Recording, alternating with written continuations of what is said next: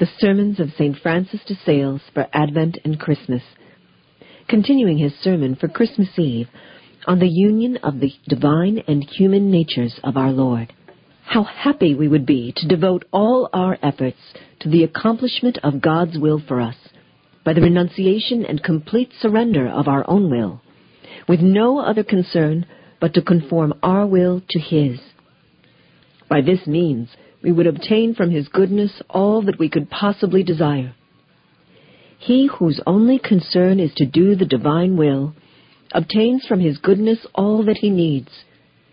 To the extent that one accomplishes this holy will, God does his, as it is written, The Lord does the will of those who fear him.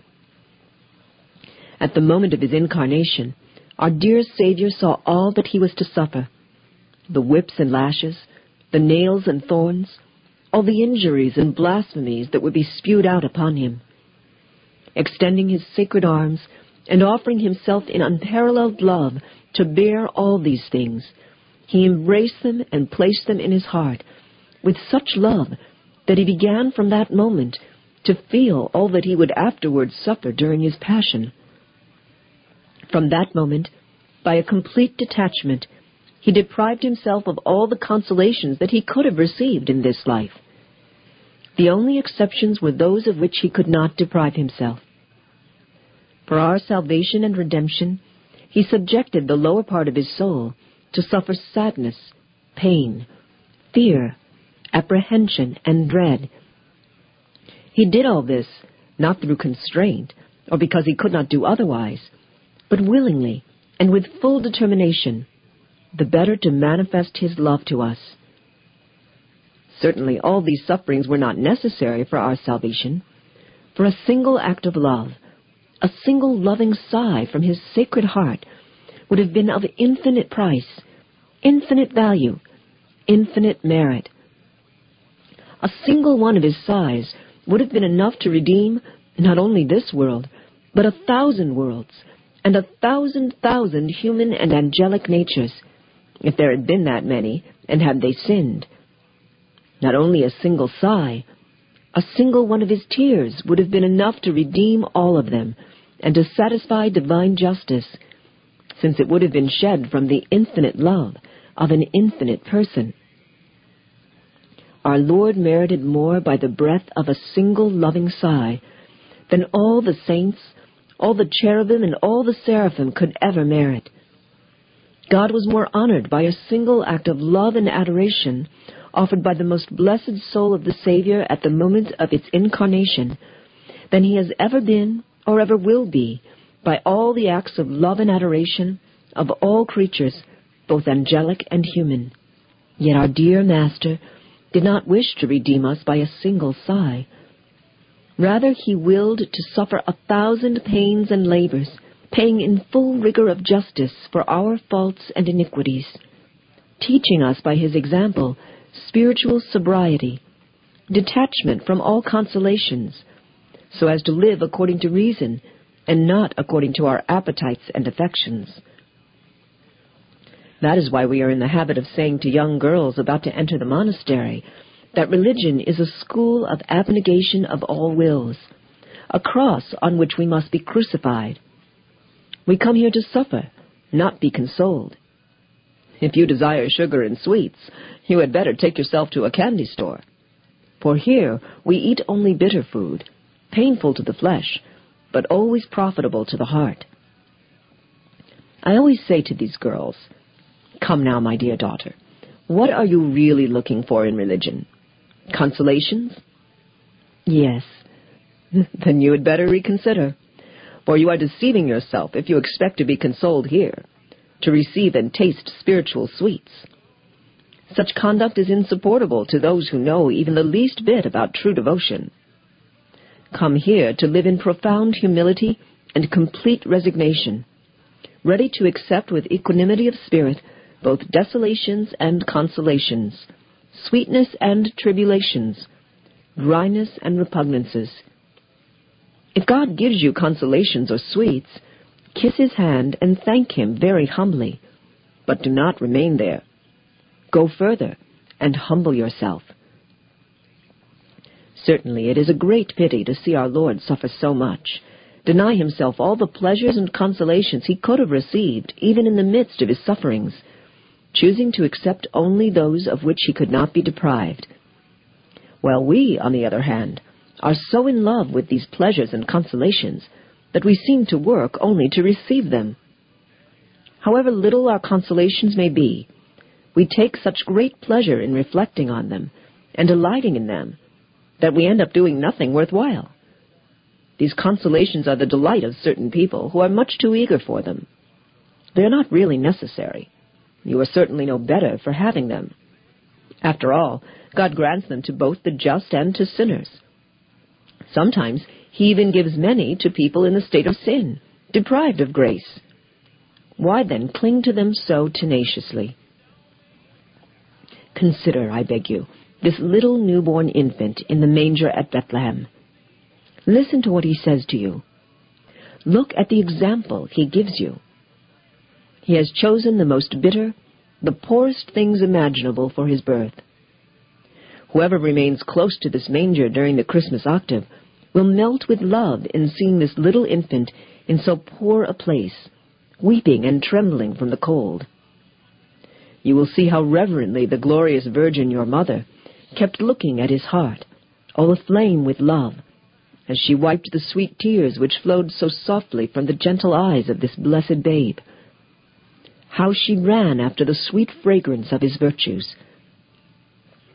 Behold, God incarnate, how beautiful it has been to reflect on the very profound mystery of our Saviour's incarnation. But all that we can possibly know and understand from this reflection is as nothing. We could very well repeat what a certain wise by an ancient philosopher that contained very lofty and obscure thoughts. He frankly admitted, This book is so erudite, so difficult, that I scarcely understand anything of it. The little that I do understand is very beautiful, but I believe that what I do not understand is even more so. He was right. Using similar words while considering the mystery of the Incarnation, we could say, This mystery is so exalted and so profound that we understand next to nothing about it. All that we do know and understand is very beautiful indeed, but we believe that we do not comprehend, that part is even more so. Finally, someday in heaven above, we will grasp it fully. There we will celebrate with an incomparable delight this great feast of Christmas, of the Incarnation. There we will see clearly all that took place in this mystery. We will eternally bless him who, from his exalted state, lowered himself in order to exalt us. May God grant us this grace. So be it. Amen. So be it. Sermon 7. The Incarnation. Sermon for Christmas Midnight Mass, December 25th, 1622. Among the solemnities of Holy Church, there are three which have been celebrated at all times, and which have their original source in that great feast of Passover which was observed in the Old Law. These three feasts are all called Passage or Passover. Today's feast was instituted to commemorate our Lord's passage from His divinity to our humanity. The second passage is that from His passion and death to His resurrection. His passage from mortality to immortality, which we celebrate all during Holy Week and at Easter. The third passage is celebrated at Pentecost, the day on which our Lord adopted the Gentiles and permitted them to pass from infidelity to the happiness of becoming his well-beloved children, the greatest happiness possible for the church. All these feasts find their source in today's mystery. But you may say at this point that it is not usual to preach at night. I reply that it was indeed the custom in the primitive church while it was in its first flower and vigor. St. Gregory bears witness to this in his homily for this day. The early Christians even said the three nocturnes of Matins separately, rising three times during the night for this purpose. Moreover, they went to choir seven times a day to recite the office, thereby fulfilling verse 164 of Psalm 119. St. Augustine says that they even preached three times on this feast first at midnight Mass, then at the Mass, and finally at the Mass during the day. So great was the fervor of those early Christians that nothing wearied them. The least among them was of greater value than the best of religious of today. We have become so cold since those early days that we must now shorten the Mass, the office, and sermons. But this is not to the point. Rather, I intend to speak to you first of how we ought to believe the mystery of Christ's incarnation, which the Church sets before us this day, and then of what we should hope for and do in light of this faith. In all that we do or plan, if we are wise, we keep its purpose or goal in mind, for we should have one.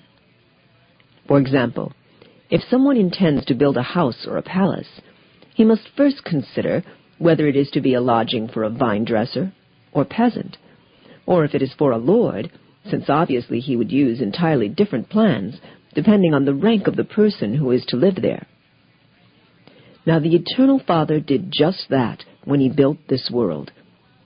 He intended to create it for the incarnation of his Son, the Eternal Word. The end or goal of his work was thus its beginning, for divine wisdom had foreseen from all eternity that his Word would assume our nature in coming to earth. This has been taken from the Sermons of St. Francis de Sales for Advent and Christmas, translated by Nuns of the Visitation and edited by Father Louis S. Fiorelli, OSFS. Published in 1987 by Tan Books and Publishers Incorporated, Rockford, Illinois, and aired with permission of the publisher. This book may be purchased online at www.tanbooks.com or by calling toll free 1 800 437 5876.